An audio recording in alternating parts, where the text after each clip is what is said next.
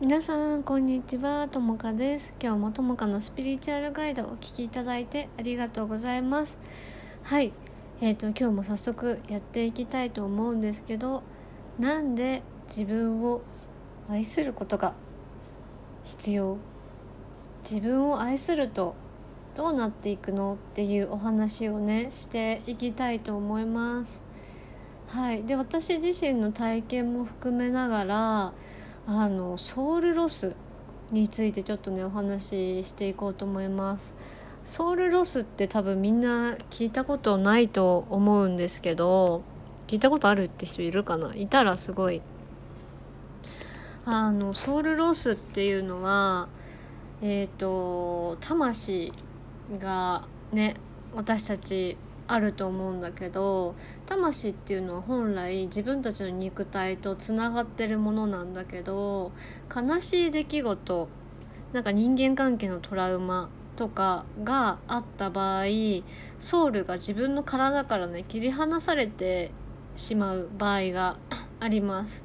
うん、それをねソウルロスっていうんだけどでソウルロスの特徴ソウルロスの人の特徴をあのアメブロにね書いてあるのであのぜひここのねあのポッドキャストのリンクにアメブロ貼っておくのでそこでソウルロスってこんな感じの人なんだっていうのを書いてあるので記事で。それをね読んでいただければいいなと思うんですけどちょっと説明するとやっぱりね ソウルロスの人って自分は欠陥品だとか思ったり自分に無価値観がすごかったり自分はダメな存在だと思ったり自分の不十分さがなかなか消えない頑張っても頑張ってもなんだろうな満たされないというか自分に対して満足しない状況の人があのソウルロスになってると言えます。でソウルロスになってるとやっぱりその 私たちってソウルから生きる源っていうか愛の源泉だよね。をねあのつないでもらってるんですねやっぱり。だからソウルがないと魂がないとねそのうつとか精神うつとかの精神疾患の病気になったりももちろんするしあの激しい自己否定だったりとか自分は周りから愛されてないと思い込んだりとか自分を愛することができなかったりとかなんかがおかしい感覚何かが足らないっていう感覚があったりとか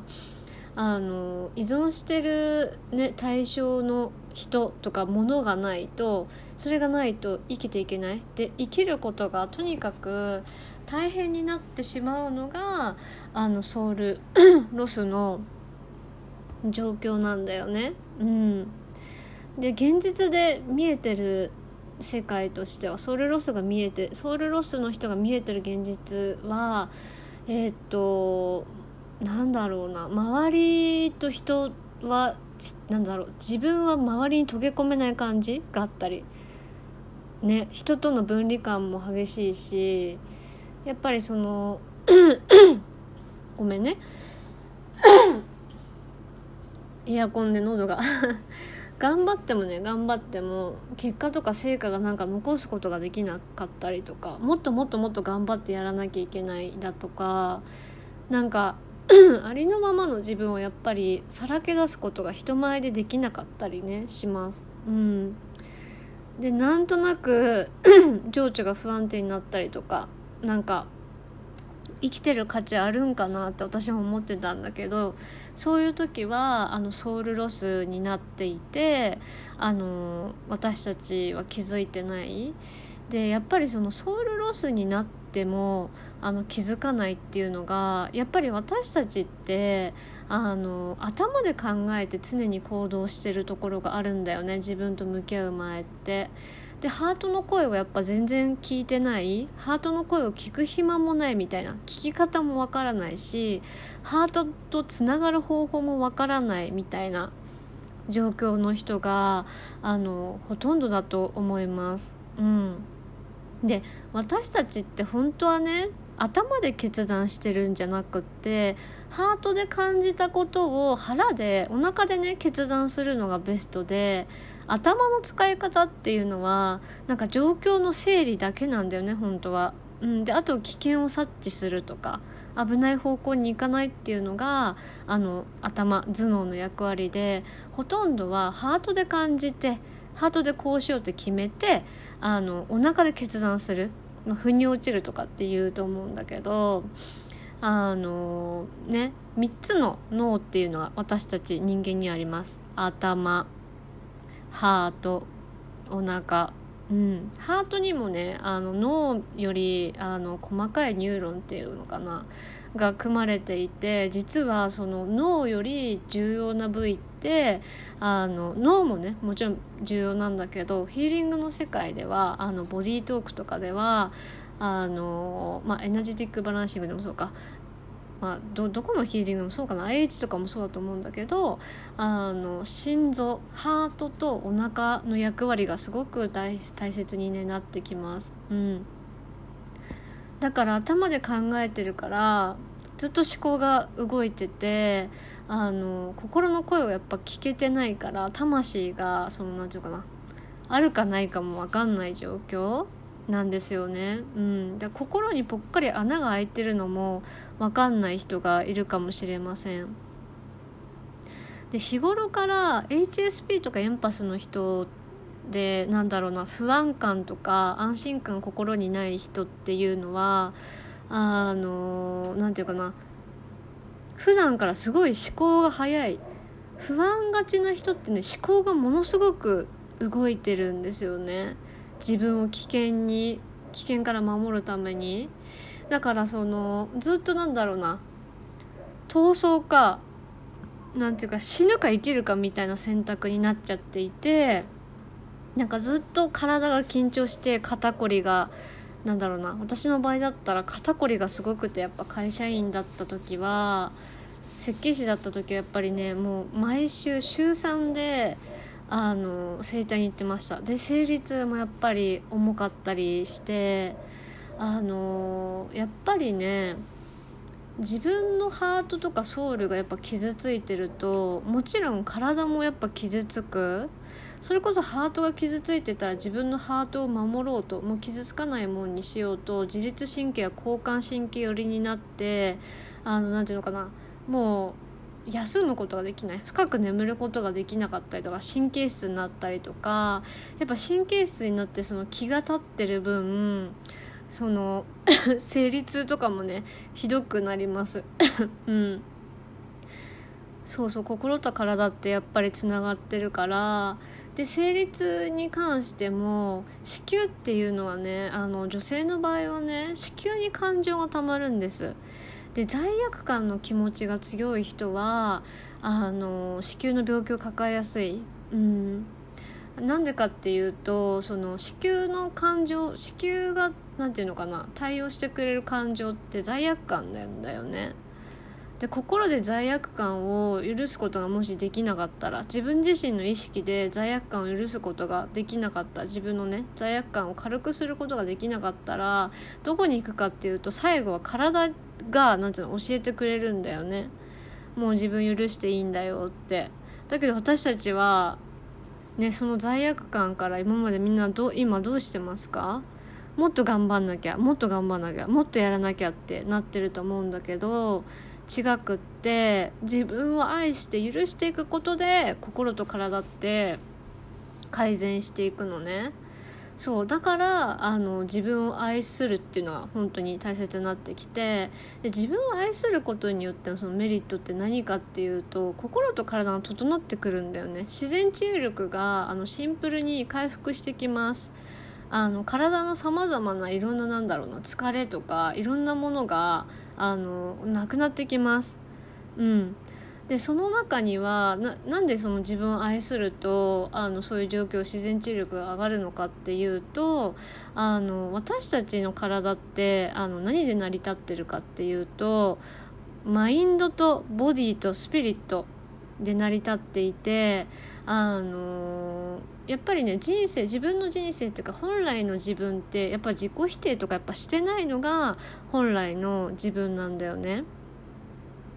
なんかイメージ本来の自分って何かなってじゃあ考えてほしいんだけど例えばじゃあみんなが仲いい友達がいて仲いい友達が例えば死にたいとか自己否定めちゃくちゃしてたとしたらその仲いい友達に何て言葉をかけてあげる？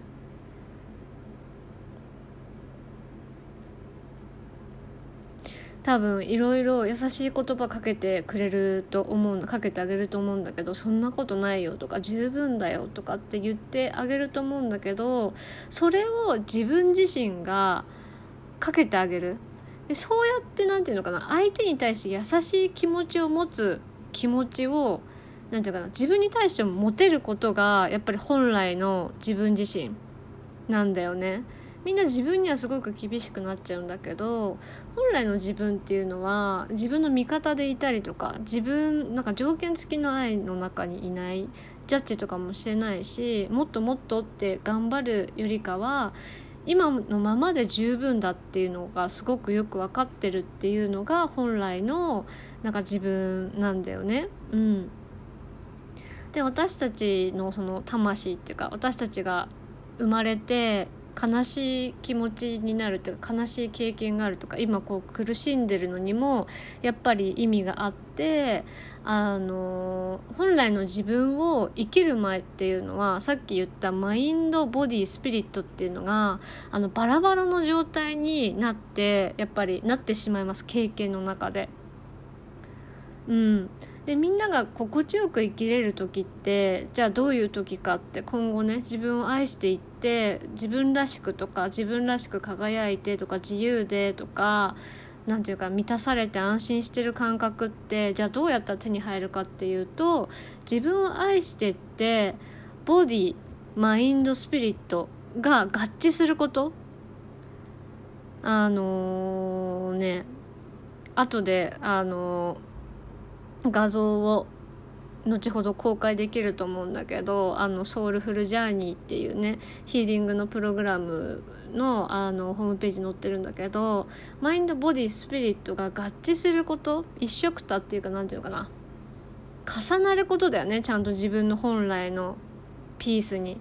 重なってあのピースが埋まることがあの自分本来心地よく何て言うかな自分らしくっていうのかなそういう自分に帰っていける。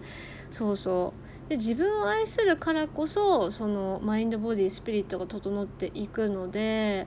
その状態にならない限り本来のそのなんか自分の輝きってなかなかね取り戻せない。うん。だ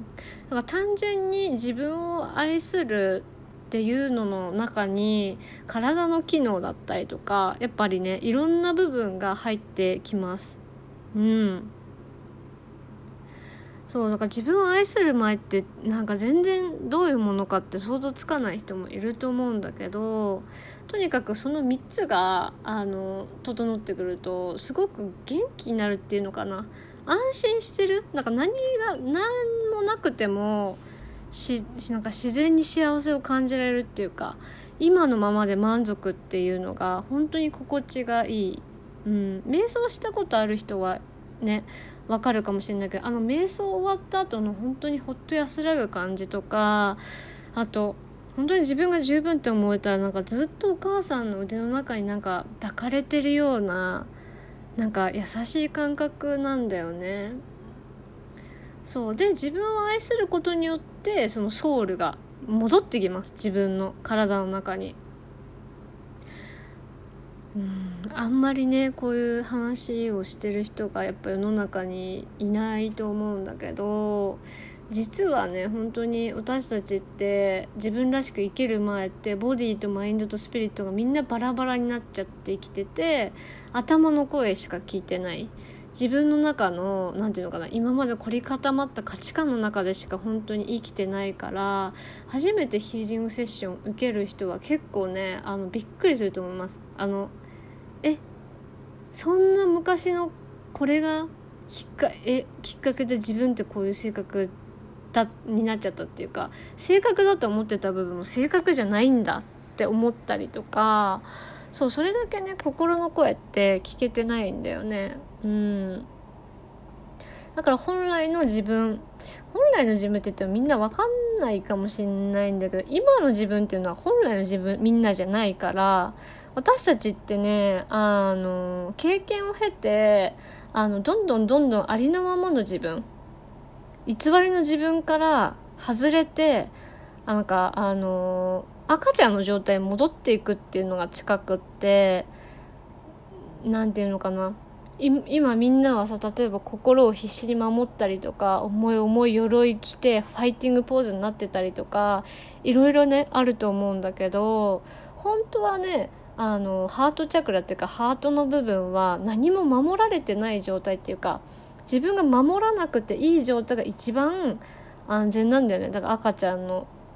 時代が一番安全なんだよね。うん私たちは守られてるし。そうそうそうそう。そういうのがね あるんですよ。ヒーリングの世界だとそれがあの一般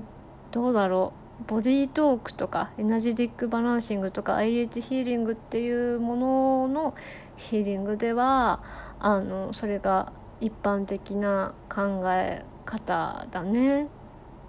がインナーチャイルド。自分を愛して過去のインナーチャイルドを癒していくことであのソウルロスから取り戻す自分のねパワーを取り戻すことができるのであの愛することは必要。私たちはなぜならボディマインドスピリットが自分の魂の目的で初めはバラバラになってるからそれをね自分のもとにパワーとして取り戻すのがあの大切になってくるっていうお話でした。ソウルロスについてね、あのー、心とつながることについてもそうだけどブログで書いてるのであのまたね、あのー、貼っておくので詳しく見てみてください。はい。じゃあ今日も聞いていただいて聞いていただいてありがとうございました。ともかでした。